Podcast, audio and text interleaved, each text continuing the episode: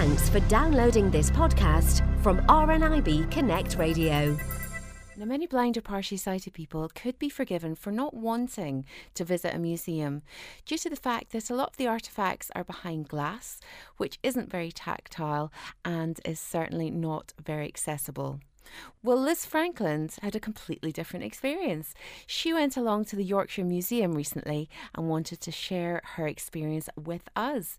And she joins me on the programme now. Liz, thank you so much for joining us here on the programme. Now, can you tell us a bit about your eye condition? Well, I've got something called coloboma and nystagmus. I don't really know much about them, but it meant that when I was born, my eyes were a bit deformed and eventually the retina's detached and I was told basically that it was hardly surprising because there wasn't anything for the retinas to attach to.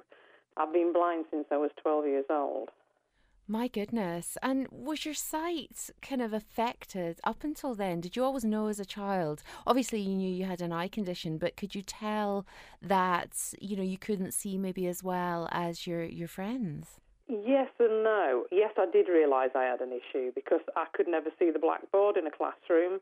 I used to have to sit right at the front of the class all the time. And even then, quite often, if there were things that we had to copy, I would have to get up, go to the blackboard, memorise a chunk of it, and then come back and copy it down. And I knew the other children didn't have to do that. So I knew I did have an issue. But people used to say I was nearly blind. Now, having never had normal sight, I don't know whether that's true to me, I could see fairly well. Although I, I lived in a quiet village, I could ride a bike and, and get around fairly safely, I think. So I didn't have very good sight compared with what sighted people have got, but having not been able to make that comparison, it's difficult to say how bad it was. That must have been so difficult at 12 years old, losing your sight. You know, I was 19 mm-hmm. and, you know, ready to go off to, to university and travel the world and do what I was, you know, everybody else my age was doing. Yeah. And, um, you know, I was kind of stuck back at home with my mum. But, you know, at 12 years old, it's, it's harder to comprehend what is happening to you, I think. Possibly. But then on the other hand, I think perhaps you adapt better because there hasn't ever been an adult you at that point. So you've never learned the things that adults do. You, you never learned to drive. You've not had a relationship with anybody. You've never had to go through all that. And I'd never learned to cook as a sighted child or anything like that. So I think in some ways, because I only ever did experience a lot of the adult things as a blind person, it was easier because I wasn't actually constantly comparing it with what I'd had before. So in some ways, it might have been easier for me. Do you know, it's funny you say that because I think no matter how old we are, we adapt to our situation because we absolutely have no choice. Yeah. And as much as I see 12 being a really difficult age, I also see being, you know, maybe in your 60s or 70s being a terribly difficult age because you're kind of in the maturer years of your life and you've been so used to having a sighted life. So I kind of think of myself as being not lucky because that's a silly word to use. You're not lucky to lose your sight, but you know, it, it was more fortunate that I was 19 and I was at my most resilient. I'm inclined to agree. I think that's what it is. It's about resilience. Very much so. Well, listen, the reason I want to talk to you today is because as blind people, now I'm completely blind as well, and as blind people, people that have their sight maybe think that, you know, it's a bit strange that we want to do things that are considered very visual, like go to the cinema, like go to theatre, and uh, like visiting a museum. Now, when I go to visit a museum, I'm a lot of the time quite disappointed in that everything is behind glass and you don't really get to touch anything.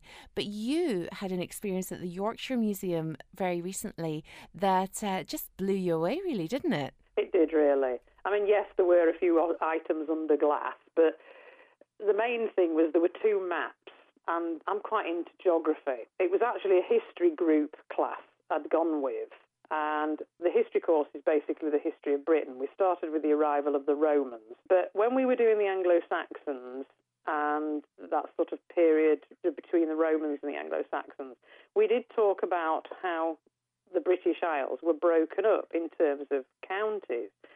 And words like Northumbria and Wessex and um, Mercia were kind of thrown about, but I didn't really have an appreciation of what they looked like.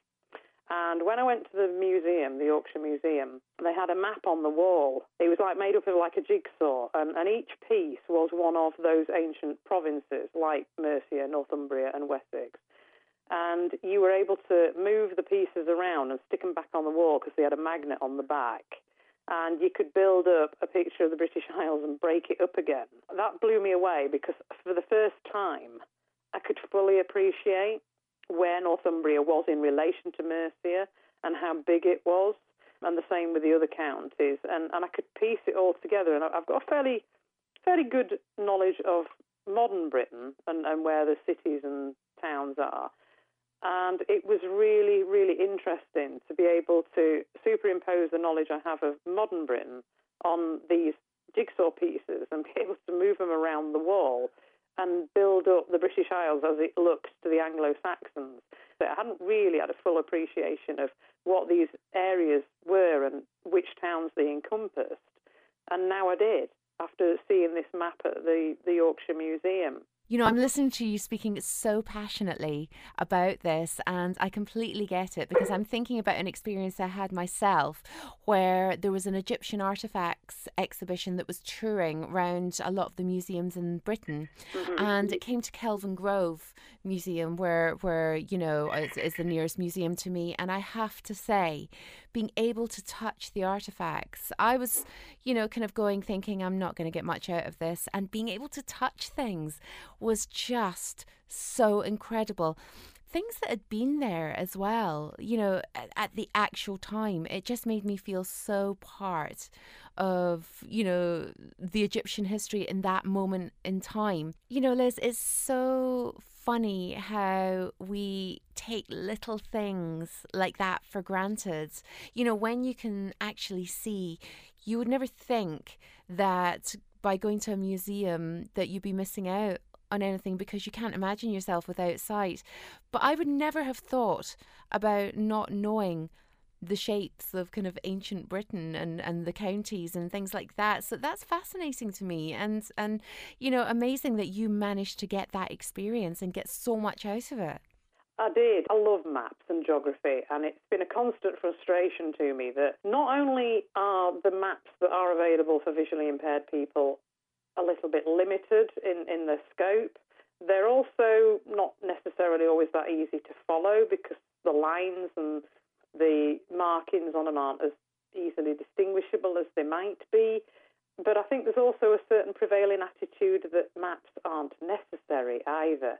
And I've found it frustrating sometimes on mobility lessons. I'm made to learn by remembering a route, whereas sometimes it would be helpful if somebody would actually make me a map, even if it was just right rolling sausages of plasticine and putting them on a piece of paper to show me what it is that I'm actually doing and, and give me the full picture.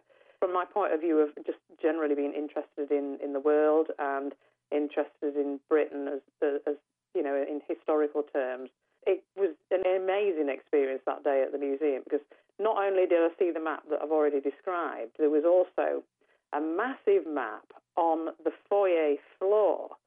And it was a map of the Roman Empire as the Romans saw it.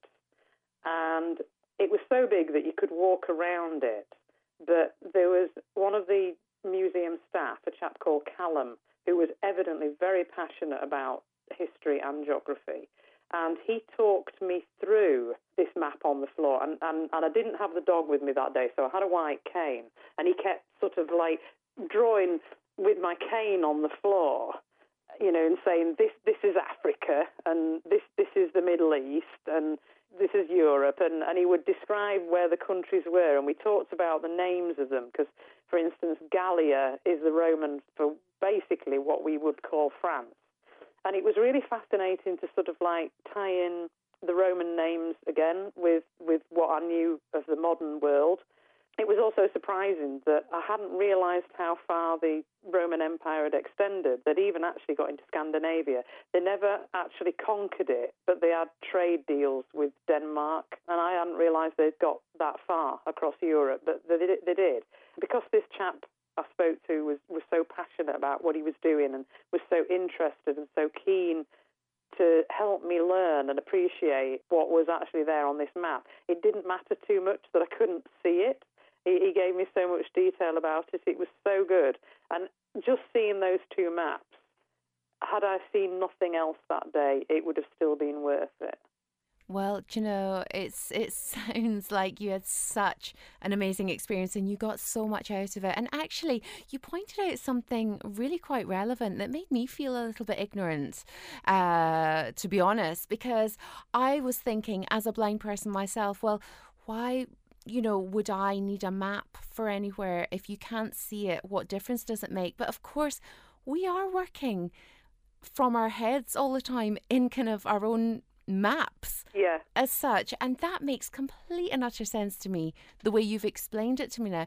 In the same way that people say to me, Why do you bother with makeup if you can't see? It drives me crazy. So I can understand your frustration when you do go to museums or, or you know and there's there's nothing accessible map wise or if mm. people are talking about maps and they think well what do you need a map for yeah. so it's all about education isn't it we're constantly trying to educate people and i think that's one of the reasons that uh, you so wanted to you know share your experience because you know yorkshire museum seem so open to suggestions and they seem very, very accessible, don't I, they? I think they are very much so. And there is actually a committee um, for access in York for all of their museums and art galleries.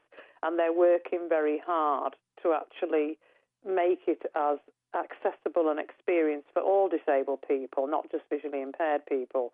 Um, they're doing their best, and they've actually, you know, invited people like me to be on their committee so that you know they can get the, as many perspectives as they possibly can from the disabled people themselves who they're trying to serve, which I think is quite an important thing because I think quite often in life people say, oh, well, we can do this for the blind and we can do this for wheelchair users without actually consulting the people who it affects. I don't think we necessarily get as much say as we ought. Well, Liz, you're such a passionate orator about the whole subject, and I really appreciate you coming on the programme today to tell us all about your experience. Thank you for joining us. And if anybody is visiting York, then do get along to the Yorkshire Museum. It sounds like a an amazing day out. Liz, have a great day, and we'll speak to you again soon here on RNIB Connect Radio thank you very much for inviting me along. And um, yeah, I, I, I, would also endorse that. You know, go to go to York, look at the museums because they are actually quite accessible because they're in the town as well. If you were going as a visually impaired person without a car, you could still get there. For more downloads like these, visit rnibconnectradio.org.uk slash podcasts.